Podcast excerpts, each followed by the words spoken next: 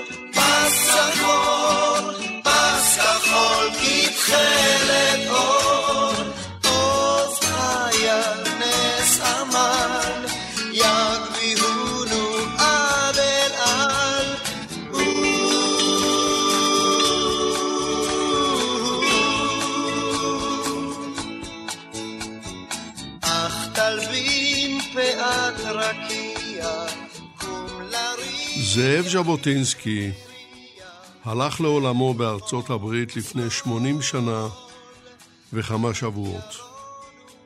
הוא נפטר באמריקה זמן קצר אחרי שהגיע אליה משוויץ, במטרה לשכנע את שלטונות ארצות הברית להקים צבא עברי למלחמה בנאצים.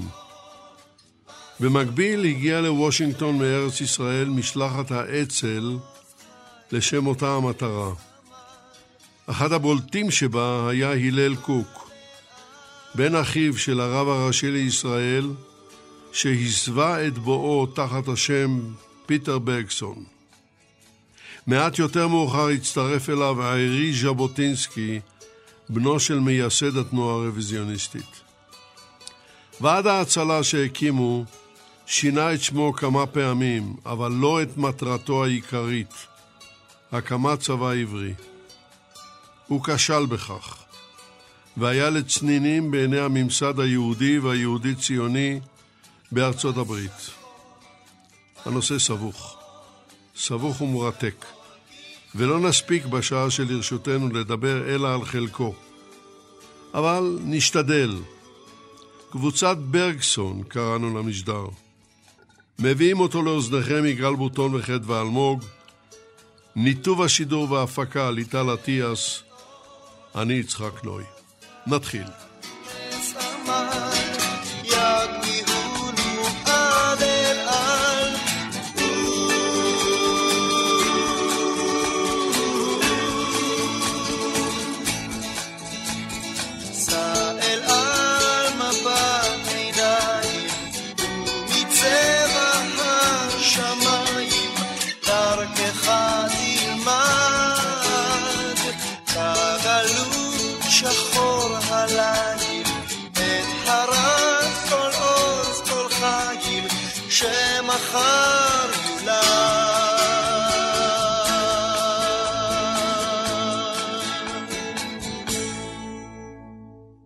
דוקטור בקי קוק, בוקר טוב לך, שבת שלום. שבת שלום, בוקר טוב, יצחק. דוקטור קוק היא מן המחלקה לפוליטיקה וממשל באוניברסיטת בן-גוריון שבנגב. ספרה ההיגיון שבהדרה הדמוקרטית ראה אור בארצות הברית בהוצאת לקסינגטון ב-אלפיים ושלוש ולא תורגם לעברית. השאלה הראשונה אלייך, דוקטור קוק. את רבקה, בקי, הבת של הלל קוק. כמה מילים על זה? טוב, בוקר טוב יצחק, אני מאוד מאוד שמחה להיות פה, ותמיד זה משמח, משמח אותי כשיש לי הזדמנות לדבר על אבא שלי, והאמת שאין הרבה הזדמנויות כאלה. מכיוון שהילל קוק, אמרת שהסיפור מסובך, אבל הוא דמות שנשכחה קצת מדפי ההיסטוריה. אני מלמדת כאמור במחלקה לפוליטיקה וממשל, והרבה מאוד שנים אני מלמדת סמינר על זיכרון קולקטיבי, או על הפוליטיקה של זיכרון, כלומר איך הזיכרון הזה של העם שלנו, של החברה שלנו נוצר, איך אנחנו בעצם זוכרים את העבר שלנו. ואני תמיד מתחילה את הסיפור, את הסמינר עם איזשהו סיפור או אנקדוטה אישית. אני מספרת לתלמידים שלי שאבא שלי, שהיה כאמור איש פוליטי ואיש ציבורי, ושהשיחות בבית היו לרוב סביב פוליטיקה וסוגיות ציבוריות, היה מדבר הרבה מאוד על העבר ועל התפקיד שלו בעבר.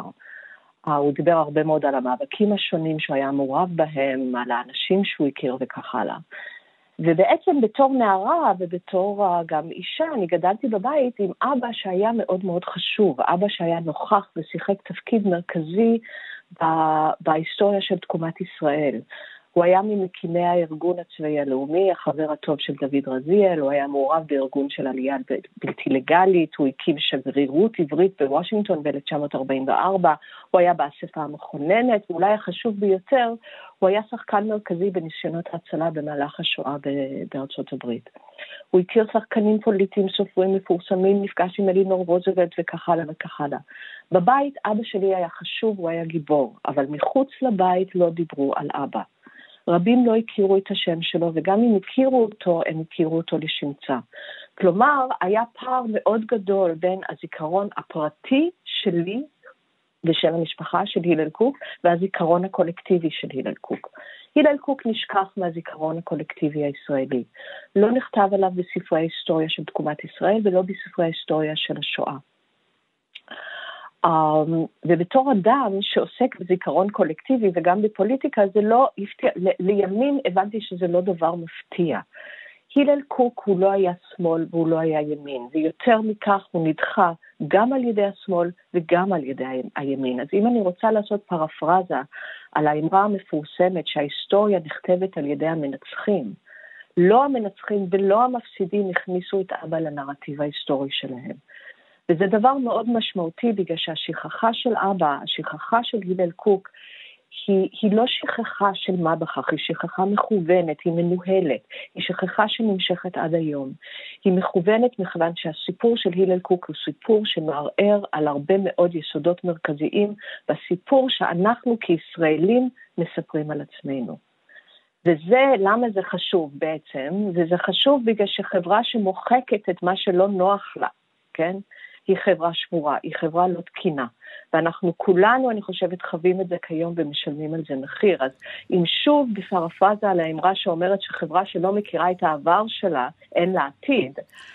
דוקטור קוק, אנחנו לעניין הזיכרון והשכחה, לעניין העקרוני הזה, אנחנו נידרש, אבל עכשיו הייתי רוצה, ברשותך, משפט או שניים, על היותך ביתו של הלל קוק. אנחנו יצא עכשיו ביוגרפיה חדשה על חיים ויצמן, וראינו שחיים ויצמן, המנהיג הגדול, למעשה היה אבא לא טוב, מפני שהוא דאג לבית לעם היהודי, אבל לא לבית לילדים שלו. מה קורה אצלך? לא, אבא, אבא שלי, האבא הפרטי שלי היה אבא מצוין. אבא דאג, לא, לא ניכנס להיסטוריה הפרטית עם כל הפרטים, אבל אבא שלי היה אבא, אבא מצוין, הוא דאג לי לבית. האמא שלי, אשתו הראשונה, נפטרה כשאני הייתי ילדה קטנה בת חמש, והדבר היציב בחיים שלי היה אבא שלי. ההשפעה, ואולי אולי זה בעצם קצת ככה נותן צוהר לתוך העובדה שההשפעה של אבא שלי עליי הייתה עצומה. אבא שלי במשך הרבה מאוד שנים, אחרי שהוא הפסיק את הפעילות הפוליטית הרשמית שלו, הוא בילה את ארבעים שנותיו האחרונות בניסיונות לחולל שינוי רדיקלי, פוליטי, יסודי בחברה הישראלית. וכל כמה שנים הוא היה מאס במקום שהוא נמצא בו, הוא היה נמצא בישראל, הוא היה אומר, אי אפשר לעשות פה שינוי, נוסעים לארצות הברית, אולי משם אפשר לעשות שינוי, היה לוקח אותי, היינו אורזים את המזוודות, חוזרים לארצות הברית. אחרי כמה שנים הוא היה אומר, אי אפשר לעשות שינוי בארצות הברית, אורזים את המזוודות, חוזרים לישראל. אז הילדות שלי הייתה קצת מטולטלת, אבל היסוד האיתן היה הנוכחות של אבא שלי. ואולי כמשקף מסכם, אני חושבת שלגדול עם אבא כמו הלל קוק, זה לגדול תמיד עם איזושהי עין שלישית שמסתכלת על המציאות ומסתכלת על המצב ושואלת בצורה ביקורתית מה באמת קורה כאן. כן. טוב, דוקטור קוק, יישארי איתנו על הקו. בבקשה, אני רוצה לפנות לעד הבא שלנו, והוא זאב ז'בוטינסקי. שלום לך, בוקר טוב. בוקר טוב, יצחק. זאב ז'בוטינסקי הוא יליד חיפה. הוא בוגר בית הספר הריאלי וגם בוגר הטכניון. לשעבר טייס מסוקים בחיל האוויר, והיום בעלים ומנהל של חברת הייטק. הוא נכדו של זאב ז'בוטינסקי, בנו של ארי ז'בוטינסקי. והשאלה הראשונה שלי אליך, זאב ז'בוטינסקי, מה הביא להקמת קבוצת ברגסון? אוקיי, okay. uh, בקיץ של אלף תשע מאות ארבעים uh, הגיעו לארצות הברית משוויצריה, הסבא שלי והילל קוק, כדי לה, בעצם לפעול למען הקמת צבא יהודי עצמאי שילחם uh, עצמאי או uh, מוכל בתוך הצבא האמריקאי שילחם בהיטלר, בנאצים. ואליהם הצטרפו כמה אנשי הארגון הצבאי הלאומי שהגיעו לארצות הברית לשם גיוס כספים. רובם דרך אגב לא הגיעו מהארץ אלא מאירופה, הם היו כבר באירופה באותו זמן.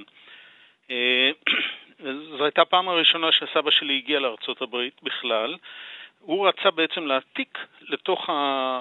לתוך ההיסטוריה של העם היהודי את מה שהוא עשה במלחמת העולם הקודמת. במלחמת העולם הראשונה הוא הצליח לשכנע את המעצמה הגדולה אז, בריטניה, להקים את הגדודים העבריים, וזה בעצם מה ששם את הדרישות של התנועה הציונית על שולחן הדיונים בוועידת השלום בפריז, ונתן לנו את הזכויות על פי החוק הבינלאומי. הוכרו כל הזכויות של, שלנו שקיימות לריבונות ולהקמת מדינה פה. הוא רצה לחזור על זה שם, מכיוון שהוא עשר שנים קודם לפרוץ מלחמת העולם השנייה, כבר חזה את גודל האסון שיפול על העם היהודי כתוצאה מהמלחמה, ופעל באופן אה, נחרץ ו, אה, והקדיש לכך את כל אה, שעותיו, ניסיון לפנות את יהדות אירופה מאירופה לפני שיגיע האסון. אבל כשהאסון הגיע, הוא הבין שכדאי לנסות לעשות את זה בצורה הזאת. ראוי מאוד לציין או להדגיש שאת כל הפעולות האלה אביך עושה לפני... סבי. סליחה, סבך, אני מתנצל. כן, כן. סבך עושה לפני שמתחילה השואה. בוודאי. הפתרון הסופי מתחיל ב-עשרים ושניים ביוני אלף תשע מאות ארבעים ואחת. אביך סבכה, סליחה, כבר לא היה בחיים אז. נכון. הוא חזה, תראה, יש תיעוד של, של הרצאה שלו בתל אביב ב-אלף תשע מאות עשרים ושמונה, שבה הוא חוזה את זה באופן מצמרר, את השנים עד פרוץ השואה ומה שיקרה בשואה. זה, זה פשוט מדהים, אבל מסגרת הזמן לא מתאימה כרגע, אז אני לא, אני לא אפרט בזה.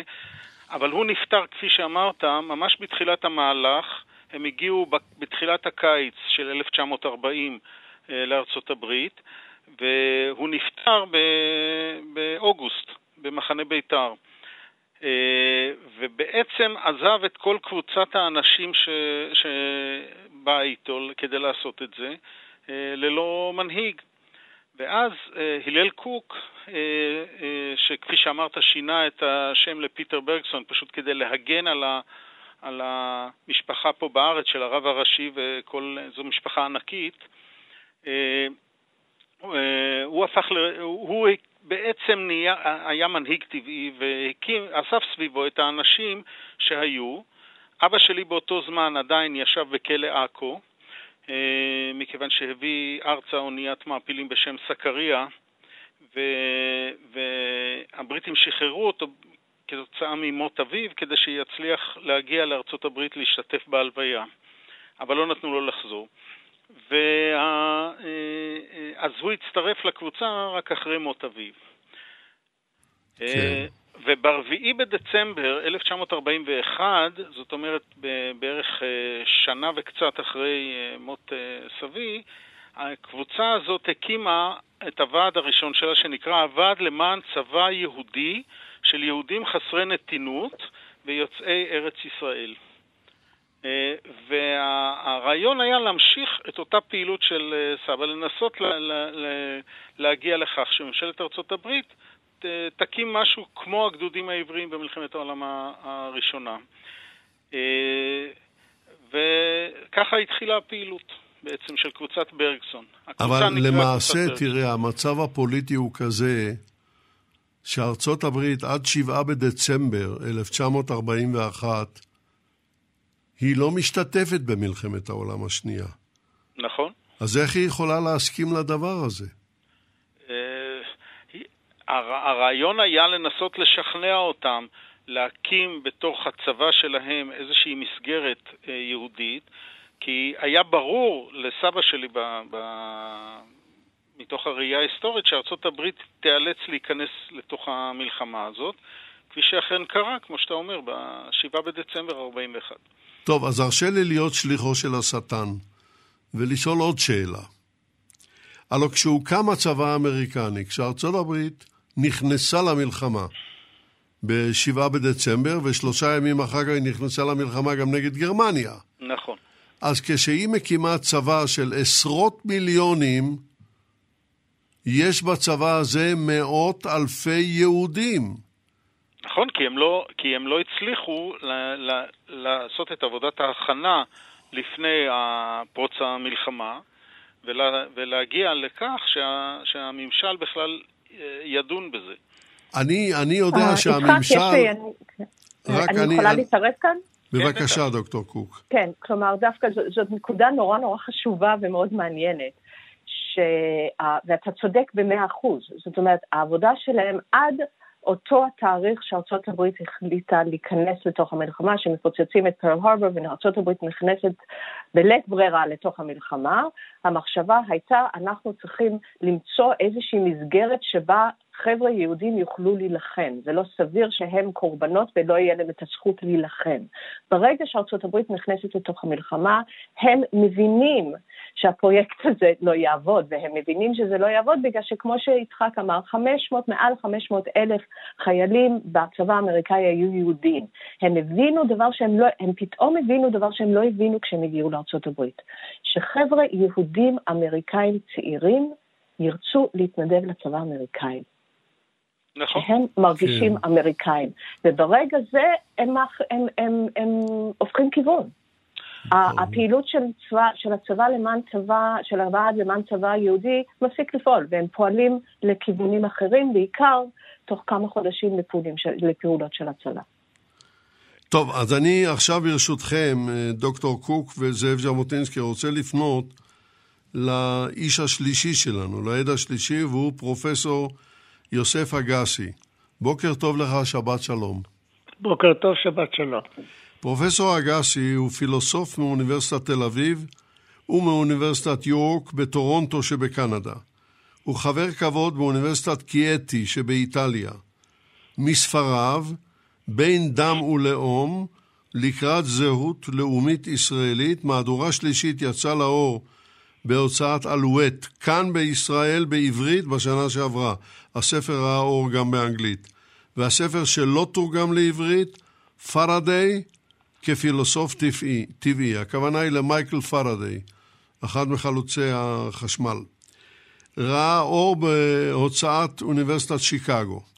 והשאלה הראשונה אליך, פרופסור אגסי, גינוי קבוצת הלל קוק בידי הקונגרס הציוני ה-עשרים ושניים בבאזל ב-ארבעים ושש. זה היה הקונגרס הציוני שלפני ההכרזה על המדינה. מה בדיוק היה שם? חיים ויצמן בעצמו היה בין המגנים. מה קרה שם? מה שקרה זה דבר מדהים.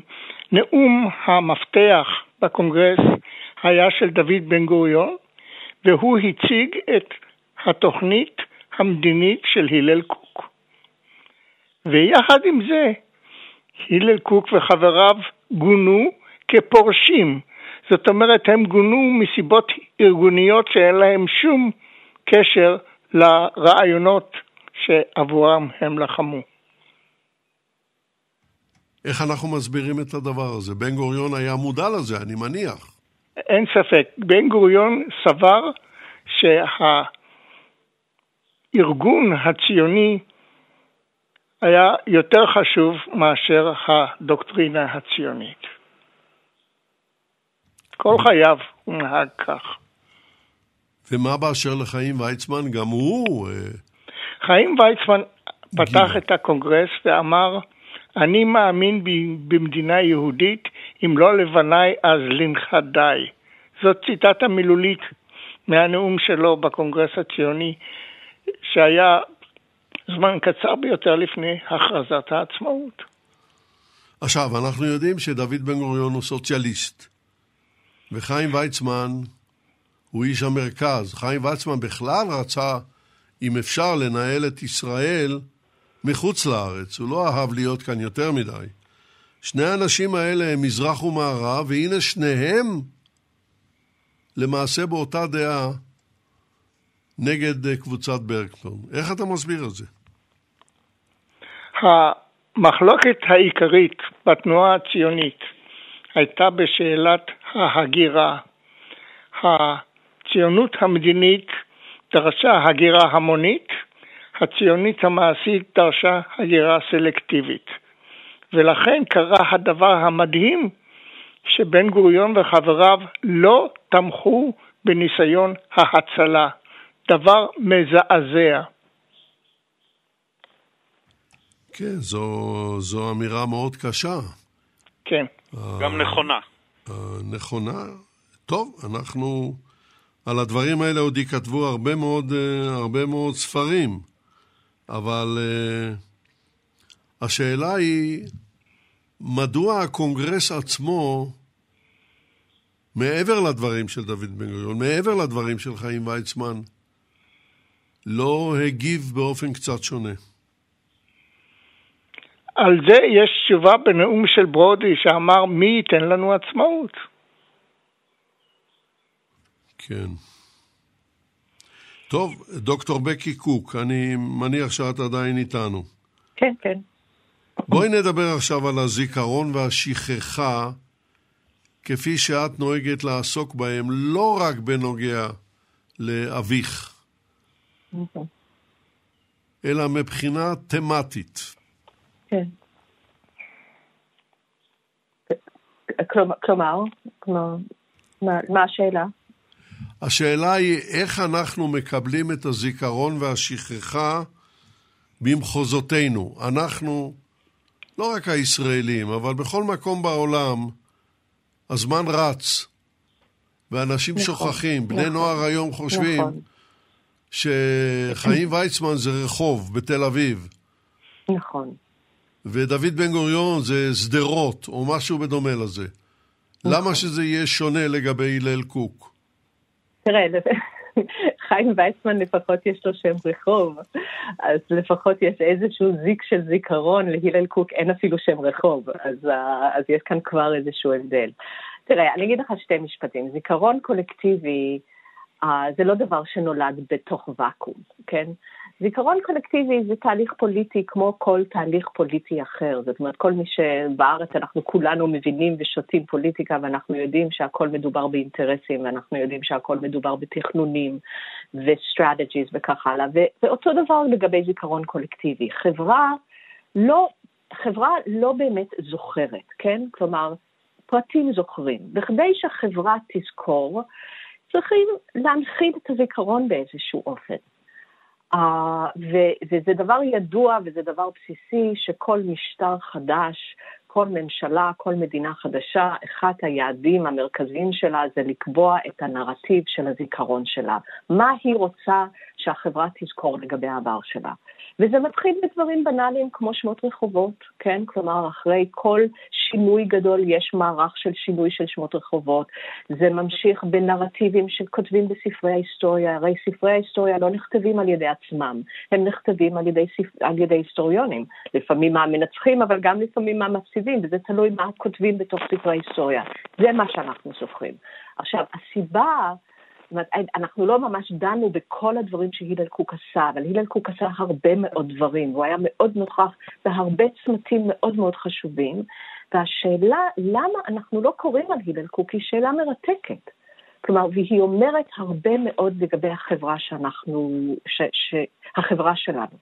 כלומר, אם אתה מסתכל, יצחק, על עצמך, או זאביק, או, או יוסקה, על כל אחד מאיתנו, הזהות שלנו היא סך כל הזיכרונות שלנו. אז אני מסתכלת על החברה הישראלית, ואני שואלת את החברה הישראלית, את מה אתם זוכרים, את מה אנחנו זוכרים.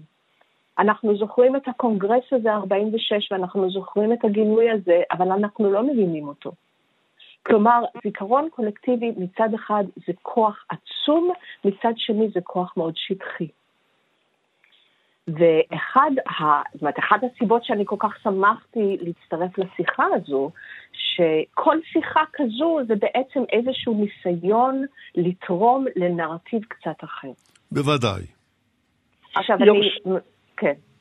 יורשה לי להוסיף הערה קלה. בבקשה. אולי דוגמה הבולטת ביותר לשינוי זיכרון זה חג החנוכה, שבמסורת התלמודית יש לו זכר של נס, ובמסורת הציונית יש לו נס, זכר של מרד. זה הבדל עצום.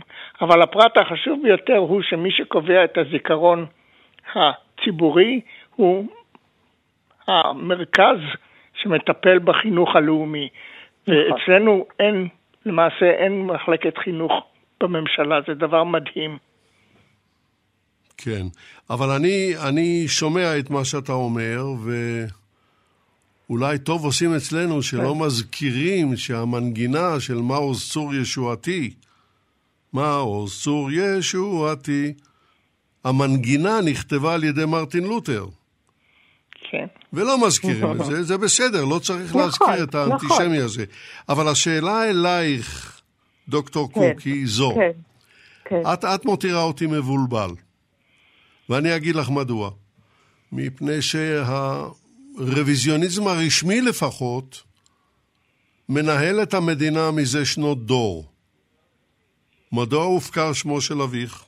אוקיי, אז תודה רבה על השאלה הזאת, זאת שאלה מצוינת ואני אנסה לענות אליה. אני אמרתי במשפטים הראשונים שלי שהילל קוק לא היה שמאל ולא היה ימין, ולכן הוא נשכח גם על ידי השמאל וגם על ידי הימין. אין, אין זמן להיכנס לזה, שידור מאוד קצר, אבל התנועה הרוויזיוניסטית, הארגון הצבאי הלאומי, וועד השחרור של קבוצת ברקון, איוש, ברקסון היו שלושה גופים נפרדים. הארגון הצבאי הלאומי וועד השחרור היו קשורים אחד לשני, והם עמדו במחלוקת קשה מאוד מול התנועה הרוויזיוניסטית. כשאבא שלי פעל בארצות הברית במהלך המלחמה, הוא ניהל מאבק מול שתי חזיתות. החזית הראשונה כמובן הייתה מול ממשל רוזוולט, בניסיון שלו לשכנע אותם לקדם פעולות של הצלה שיוכלו להציל מאות ואלפים ומאות ואלפים של יהודים.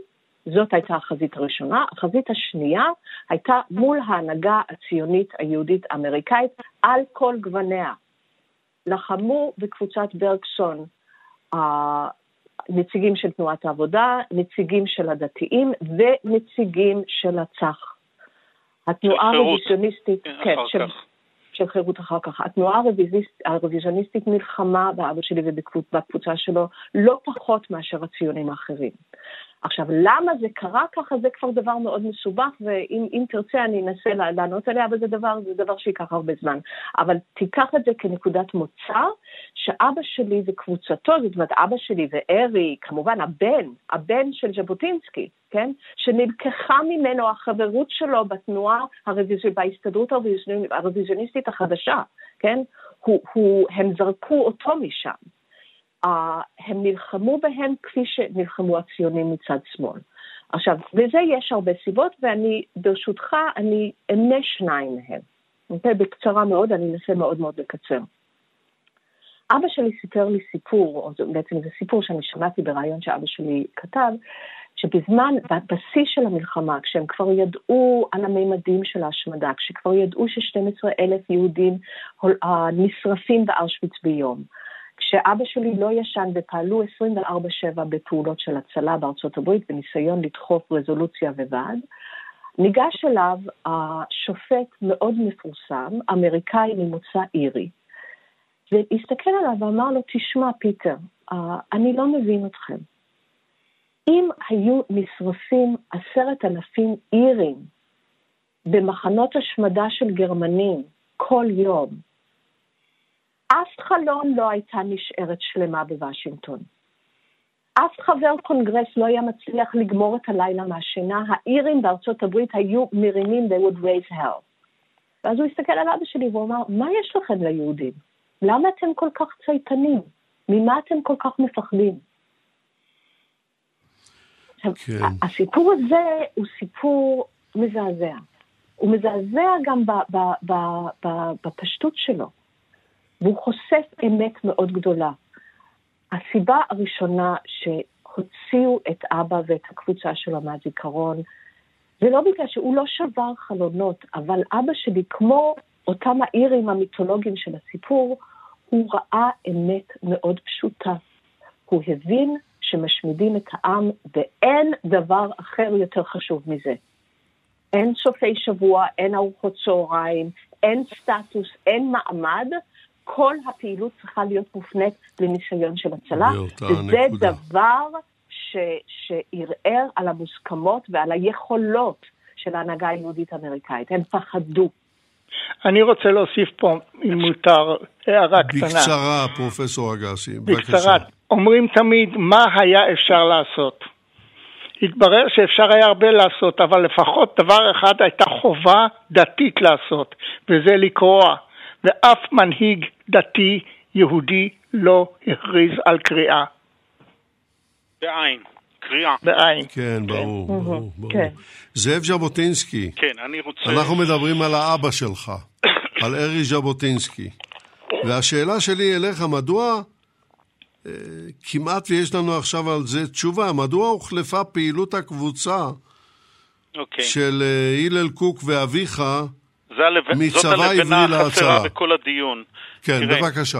ב-עשרים וארבעה בנובמבר ארבעים ושתיים סטפן וייז ערך מסיבת עיתונאים בוושינגטון אה, שהתפרסמה בוושינגטון פוסט, אה, ובא הוא, אה, הוא אמר שמשרד החוץ אה, דיווח לו, בעצם סגן שר החוץ אה, דיווח לו על כך ששני מיליון יהודים כבר נרצחו על ידי הנאצים.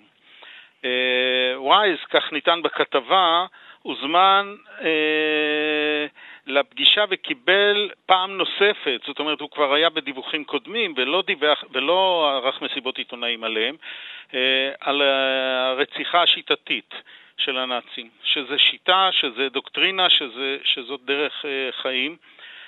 אחרי שהילל וידא ש... אה, אז הלל קוק ראה את הידיעה בעמוד פנימי מאוד של הוושינגטון פוסט, כשהוא היה בדרכו לעבודה בניו יורק.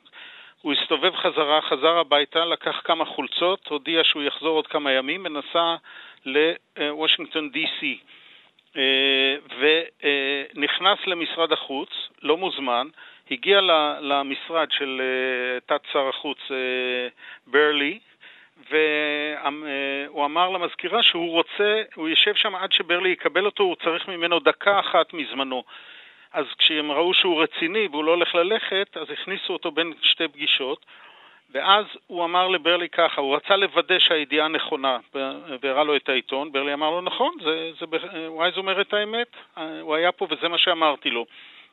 אומר, מה אתם, ואז הלל שואל אותו, מה אתם מתכוונים לעשות בעניין הזה? אתם זה הממשל האמריקאי. ברלי עונה לו, מה אנחנו יכולים לעשות בעניין? אז הלל הגיב, אתה ודאי אינך אומר שממשלת ארצות הברית איננה מתעתדת לעשות שום דבר בעסק הזה. אבל אני, כאדם פרטי ואזרח זר, יודע שאני הולך לעשות משהו בעניין. אני לא יודע עדיין מה אני אעשה, אבל אני יודע שאני אעשה את זה. אם זה יעזור או לא יעזור, אני לא יודע, אבל אני יודע שאני הולך לעשות את זה. זה היה המוטו בעצם. אותו ערב הוא נאם נאום שאמר בדיוק אותו דבר, וכתוצאה מזה קבוצת ברגסון החליטה לנטוש את המאמצים להקמת צבא עברי ולעבור למאמצים להצלת יהדות אירופה על ידי לחץ אמריקאי. זאת אומרת, לחץ על הממשל האמריקאי שיפעל להצלה של יהודי אירופה.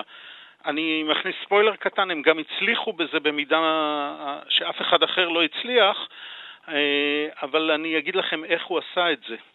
מה שהילל היה איש יחסי ציבור מעולה, הוא הצליח לתרום, לרתום לעניין הזה גם יהודים וגם לא יהודים, ביניהם הנשיא לשעבר הרברט הובר, את הגברת הראשונה, אלינור רוזוולט, שבעלה מנהל את המלחמה, את חבר הקבינט של רוזוולט, הרולד אייק, את וויליאם רנדולף הרסט אל העיתונות, סופרים כמו תומאס מן ודוריתי פארקר, משוררים, המלחין קורט וייל, כוכבי קולנוע כאדוארד ג'י רובינסון, פול מוני ומרלון ברנדו. גם בן הכט בהוליווד. ואז הוא גייס את בן הכט, המחזאי, הוא הצליח לשכנע את בן הכט בצדקת העניין שצריך לעשות כל דבר שאפשר כדי לנסות להניע את הממשל האמריקאי להציל יהודים, ובן הכט כתב קודם כל מחזה לעולם לא נמות, שנחל הצלחה כבירה. את המוזיקה כתב קורט וייל, והוא מילא פעמיים את מדיסון סקוואר גארדן עם ארבעים אלף איש כל פעם, ואחר כך זה הוצג בבוסטון, בפילדלפיה, שיקגו, לוס אנג'לס, באולם החוקה בוושינגטון די סי, בפני קהל שמנה בין היתר את הגברת הראשונה של ארצות הברית, אלינור רוזוולט. שופטי בית המשפט העליון של ארצות הברית. כן, אבל זאב ז'בוטינסקי, אני, אני מכיר את הרשימה והמאזינים מתרשמים מאוד, אין לי ספק. אוקיי. אבל עכשיו... מדוע אדם כמו נחום גולדמן עושה מאמצים לסלק את הלל קוק מארצות הברית? מכיוון שזה מנסר את הענף שעליו גולדמן יושב. אתה, אתה רוצה שאני יציני? זה מסכן את המשכורת של גולדמן. זה, זה, זה, זה, זה בדיוק מה שגולדמן היה צריך לעשות, ופתאום קם לו איזה מישהו ועושה את זה, וגולדמן מתבייש בפני עצמו ובפני מי שקרוב אליו שהוא לא עושה את זה. אז ברור שהלל קוק והקבוצה הזאת זה האויב. זה שישה אנשים, שישה אנשים שהם היו זרים באמריקה, שהצליחו לעורר את התנועה הזאת. הם ארגנו עצומה עם מיליון חתימות, הם ארגנו תפילה בששת אלפים כנסיות למען גורל אחינו שבאירופה, אחינו זה היהודים. הוועד גם ארגן משלחת של ארבע מאות רבנים לבית הלבן במטרה לפגוש את רוזוולט, מה שנודע כמצעד הרבנים. אני חושב שזה היה המצעד הראשון בוושינגטון די סי בעניין פוליטי, אחרי זה היו מצעדים אחרים, אבל הם כולם העתיקו מהרעיון של הוועד. בעקבות כל הלחץ הזה שהופעל על הממשל, החליט הקונגרס על שני בתיו בתשעה בנובמבר ארבעים ושלוש להגיש הצעת חוק להקים גוף ממשלי, ממשלתי שיעסוק בפליטים. בעקבות זאת החליט ממשל רוזוולט ב-עשרים ושניים בינואר ארבעים וארבע להקים את הוועד לענייני פליטים, War Refugee Board זה נקרא, מועצה לטיפול כן. בפליטי המלחמה, והגוף הזה הציל, תקשיבו טוב, מאתיים אלף יהודים ממוות בהונגריה. אבל עכשיו תרשה לי, תרשה לי להפנות את החלק הראשון של הדברים שאמרת לדוקטור קוק. עוד, עוד שנייה אחת. כן, בבקשה. עוד משפט סיכום. אני אומר שהדבר הזה יצבן את, את כל מי ש, את כל מי שלא עשה את זה, ולכן התנפלו עליהם משמאל ומימין, אוקיי? ו... ועד כדי כך שאפילו הפרופסור אה, מגנס, אה, שהיה... יהודה מגנס, הקנצלר של האוניברסיטה כן, העברית בירושלים. כן, הרקטור של האוניברסיטה העברית בירושלים, איש ברית שלום, כתב לגברת אלינור רוזוולט מכתב שפורסם בניו יורק טיימס, ובה הוא מבקש ממנה שתסיר את תמיכתה מפעולת קבוצת ברגזון, בכלל, אה, בכלל זה ומהמחזה השני שכתב עבורם. בן הכט שנקרא דגל נולד, והסיבה שהוא אומר, זה פשוט לא יאומן שהוא כותב את זה, הוא אומר זאת מכיוון שכל הכנסותיו הן למעשה קודש לרכישת נשק עבור האצ"ל ולהגברת האלימות בארץ ישראל. רוזוולט כמובן סרבה להסיר את התמיכה. טוב, אנחנו, אנחנו את עמדותיו של יהודה מגנס מכירים, אבל השאלה היא שאני חוזר אלייך, דוקטור... בעניין הוא שאליו הצטרפו אחרים. אתה מבין? ברור, ברור. הנקודה הובנה. אבל דוקטור קוק, השאלה, את מקבלת את זה שהאנשים כמו נחום גולדמן וסטיפן וייז פעלו מתוך קנאה? אני חושבת שזה דבר, זאת שאלה מאוד כבדה ומאוד מדפת. אני חושבת של, שלומר שזה קנאה, זה, זה מצמצם את זה, זה, זה מצמצם קצת וזה משטיח. תראה, אני חושבת שזאביק צודק במאה אחוז, זאת אומרת שללא ספק שאתה נמצא בעמדת הנהגה, התפקיד שלך זה בעצם לדאוג לקהילה שלך. ומגיעה קבוצה של שטינקרים צעירים שבקושי ידעו אנגלית, שהיה להם גרוש וחצי ועל התחת סליחה, ומצליחים ל- ל- להזיז עולמות. זה, זה, זה, זה, זה קשה, זה קשה לקבל, זה מכאיב, זה, זה, אתה, זה, אתה רוצה לבעוט בזה, זה מערער על העמדה שלך, אבל... אבל העובדה שאת הפנתרים קיבלו. כן, נכון. טוב, זה היה הרבה הרבה שנים יותר מאוחר. אבל אני חושבת, אני חושבת שהדבר אולי קצת כאילו המשמעותי כאן, שצריך להבין, וזה דבר שאבא שלי הבין קצת יותר מדי מאוחר, וזה הוביל אותו לתפיסת העולם הפוסט-ציונית שלו, שבעצם הקהילה, ההנהגה היהודית האמריקאית, תפסה את עצמה כחלק מהחברה האמריקאית, כחלק מההיררכיה האמריקאית, כחלק מהממסד האמריקאי, וככזה הם, היה להם הרבה מה להפסיד. אוקיי? ובאו קבוצה של זרים צעירים, וזה דבר מעניין מבחינה סוציולוגית, בגלל שלרוב אתה חושב שמגיעים אנשים זרים, יש איזה חולשה בשביליהם, אבל דווקא הזרות שלהם נהפכה לנכס, בגלל שלא היה להם מה להפסיד, הם היו outsiders, וגם הזהות שלהם הייתה outsiders, הם היו עברים, הם שרו בארצות הברית, הם היו יהודים, אבל הם היו עברים, רבי וייז ופרסקודר וברנדייס וכל השאר, היו יהודים, אבל הם היו אמריקאים, ועם כל הפחד שלהם על המעמד שלהם, ועם כל הפחד שלהם על הסטטוס שלהם, מה שזה חשף, זה חשף שבמאני טיים, בזמן האמיתי, האינטרסים שלהם כחלק מהאומה האמריקאית, זה מה שגבר שם. זה היה האינטרס שלהם. עכשיו, אפשר, אפשר לבכות על זה, ואפשר לזעוק על זה, אבל אני חושבת שהמסקנה הסופית מזה הייתה מה שאבא שלי בסופו של דבר הסיק, שהאמרה הציונית הזו, שאנחנו עם אחד, זה מיתוס. אנחנו לא עם אחד.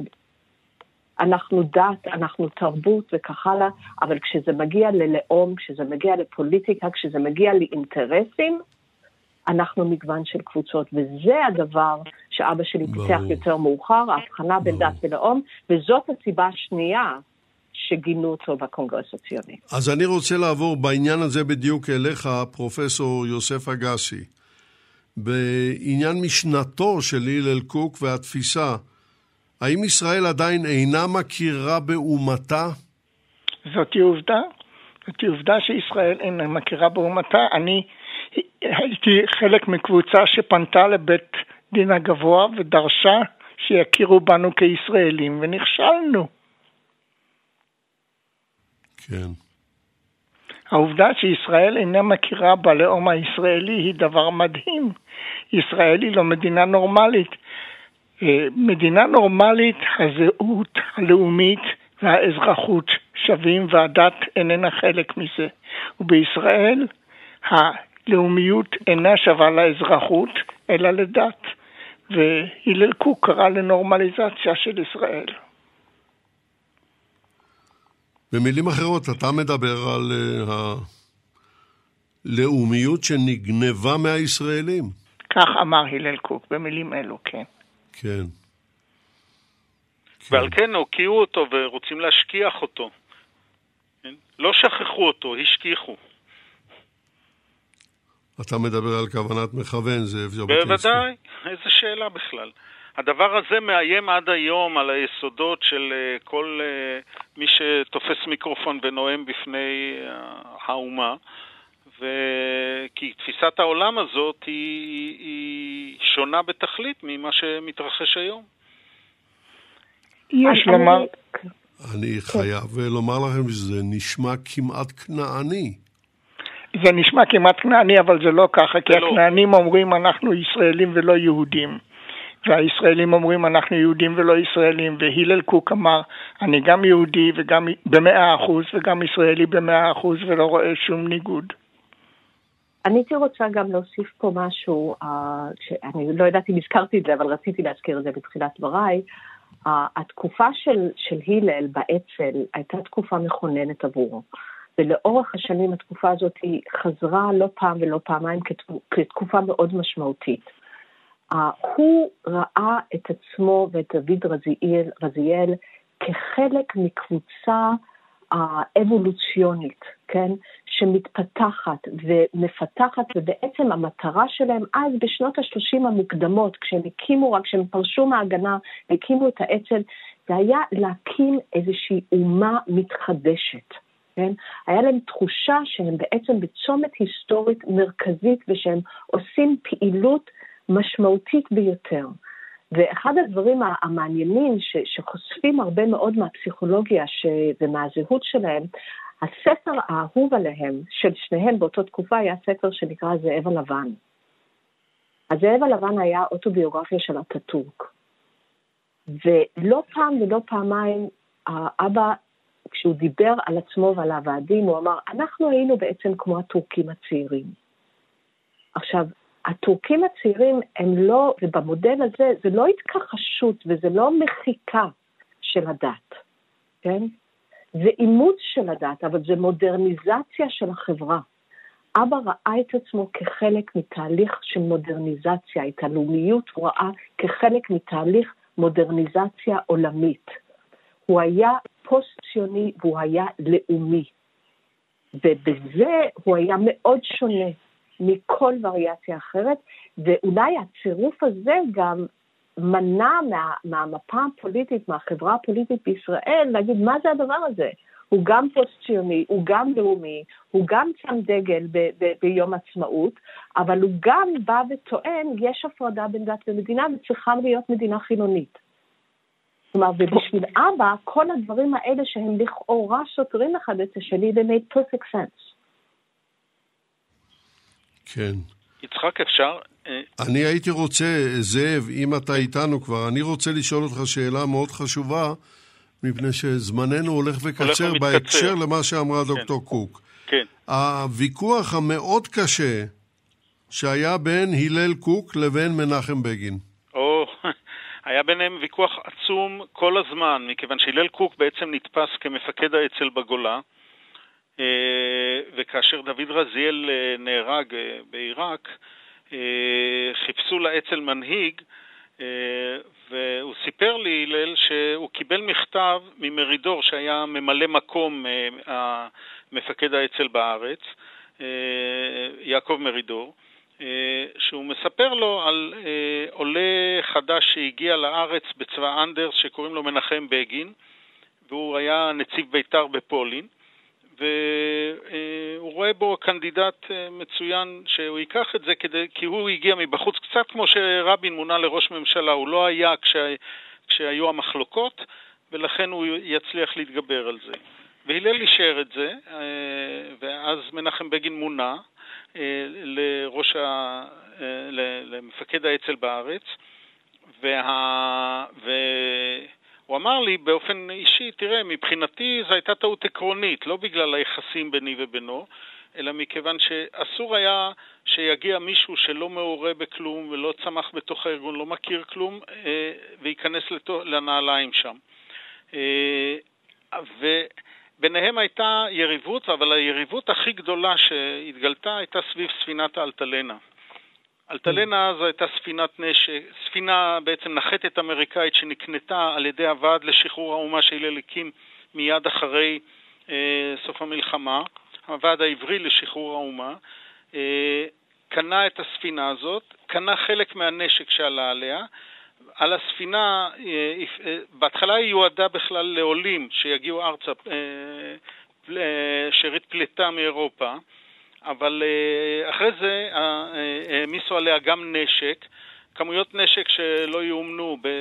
בוא, זאב ז'בוטינסקי, זמננו קצר, בוא נגיע לכפר ויטקין.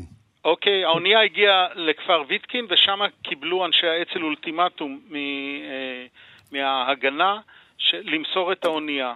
והילל קוק היה על החוף יחד עם מנחם בגין, והילל סיפר לי שהוא התחיל להתווכח ויכוח ענקי עם בגין בצעקות, והוא צעק עליו, תמסור את האונייה, תמסור, תמסור את האונייה, זה לא הזמן לעניין. למי למסור? להגנה, לבן גוריון. דבר, דבר, הלאה. מה, ש, מה שקרה זה שבן גוריון דרש שהאונייה... אנחנו יודעים, הסיפור ידוע, אני רוצה לגבי הוויכוח בין הלל קוק למנחם בגין. ו... ו... מנחם בגין כידוע לא סירב למסור, עלה בעצמו על האונייה, והלל קוק הלך... רגע, הוא עלה על האונייה בתל אביב. לא, הוא עלה על האונייה בכפר ויטקין, וירד בתל אביב. הוא קפץ למים בתל אביב. אני מבין. מנחם בגין. בכפר ויטקין הוא עלה על האונייה, ו- ואחרי תום הוויכוח עם, עם הלל קוק, הלל קוק הלך ברגל משם, מכפר, מחוף כפר ויטקין לכביש ארבע, כי לא היה כביש שתיים, עצר מונית בדרך לתל אביב, ואז אה, המונית נעצרה במחסום משטרה צבאית, הורידו, שאלו אותו, כולם הציגו תעודות אה, זהות, הוא אמר ששמו הלל קוק, שאל אותו הקצין המשטרה הצבאית, אתה קרוב של פיטר ברגסון? הוא אמר, אני פיטר ברגסון. מיד הורידו אותו, שמו לו אזיקים, לימים נודע לו שהייתה הוראה להוציא אותו להורג במקום, אבל הקצין לא, לא רצה לעשות את זה, ואז הוא עבר לכלא, לכלא בית שען, וישב שם שלושה חודשים כמו אחרים שהיו קשורים לפרשה שבן גוריון הכניס לכלא. ו... וככה נגמר הסיפור, וככה ירדו למים חמשת אלפים רובים, ארבע מאות וחמישים מקלעים, חמישה זחלמים, כמה אלפי פצצות מטוסים, ארבעה מיליון כדורים, הרבה מאוד נשק. בואו נסכם את זה במילים האלה. בסדר, אנחנו נקבל את הדברים האלה. זאב ז'בוטינסקי, אנחנו לצערי הגדול מגיעים לשלב הסיום, אין מה לעשות. אז אני הייתי רוצה, אין לנו, אין לנו עכשיו הרבה זמן, זאב. רק משפט. כן.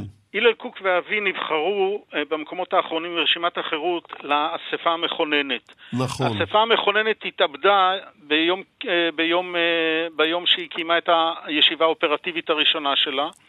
העלו את חוק המעבר להצבעה, והחוק הזה בעצם קבע שהאספה המכוננת בוחרת את עצמה להיות כנסת. והם התנגדו. הם, הם היו השני חברי הכנסת היחידים נגד מאה ושמונה עשרה. בו בכך אנחנו חייבים להסתפק. צעק שזה פוטש, והיסו אותו והורידו את זה מדברי מהכנסת. לא יהיה לנו שום, אין לנו שום אפשרות להילחם בשעון. קדימה. בקי קוק, מה הלקח? הלקח הוא, הלקח הוא פרדוקסלי, הלקח הוא שהסיפורים שנשכחים דווקא הם זה לפעמים הסיפורים החשובים ביותר. זאת אומרת, ושאנחנו צריכים בכל כוחנו ובכל יכולתנו לנסות לשחזר את הסיפורים הנשכחים, את אלה שמאתגרים את הידע ה- ה- שאנחנו חושבים שהוא נכון, שמאתגרים את הקטגוריות המובנות, ותמיד לעלות ספק במה שאנחנו קוראים בהיסטוריה, ותמיד כן. לשאוף לשיח יותר משמעותי ויותר בסיסי. פרופסור יוסף אגסי, מה אתה היית מבקש שהמאזינים ילמדו מהשידור הזה? שהם יכולים לקרוא את ספרי בין דת ולאום לקראת זהות לאומית ישראלית, יש גם בעברית וגם באנגלית, באנגלית אפשר להוריד אותו מהאינטרנט. כן, כן. זאב ז'בוטינסקי, המילה האחרונה שלך. שלוש נקודות. הראשונה מתמצא אפילו בפסוק מספר ויקרא, לא תעמוד על דם רעך. העיקר, המובן הוא כמובן שעזרה לזולת, בעיקר כשהוא נתון בסכנת חיים, כפי שהיו יהודי אירופה המסכנים שנלכדו בציפורני ההשמדה הנאצית, היא מצווה מהתורה. והיא מצווה אנושית אוניברסלית, כאשר אחיך נמצאים בסכנת השמדה שיטתית, תעשה הכל, כולל הכל, כולל זה שתתגבר על הפחד שישימו אותך מפני נאמנות כפולה, ותפעל לטובת העניין. הם הצליחו לעשות עם כלום להציל מאתיים אלף נפש. התנדבות יהוד... עכשיו, הדבר השני... אנחנו חייבים להסתפק בדברים האלה, זאב ז'בוטינסקי. אין לנו זמן, טוב, אז בואו בעוד משפט אחד. משפט אחד, חייבת להימצא דרך לבחור שוב מועצה מכוננת, שלא תמעל בתפקידה הפעם. ברור. אין דרך אחרת לצאת מהפלונטר שאנחנו נמצאים בו. ברור. ברור. זאב ז'בוטינסקי, תודה רבה גם לך. תודה. עד כאן להפעם, חברים וחברות. כאשר חזינו, מה יש להגיד? לא על הכל הספקנו לדבר. אבל אולי עוררנו את הזיכרון הרדום, כמו שאמרה דוקטור קוק, וגם זה לא מעט. קבוצת ברגסון הביאו לשידור יגאל בוטון וחדווה אלמוג. ניתוב והפקה ליטל עטיאס. אני יצחק נוי. עמכם כאן גם בשעה הבאה עם סקירת העיתונות העולמית והרבה מאמרים מעניינים. יישארו איתנו.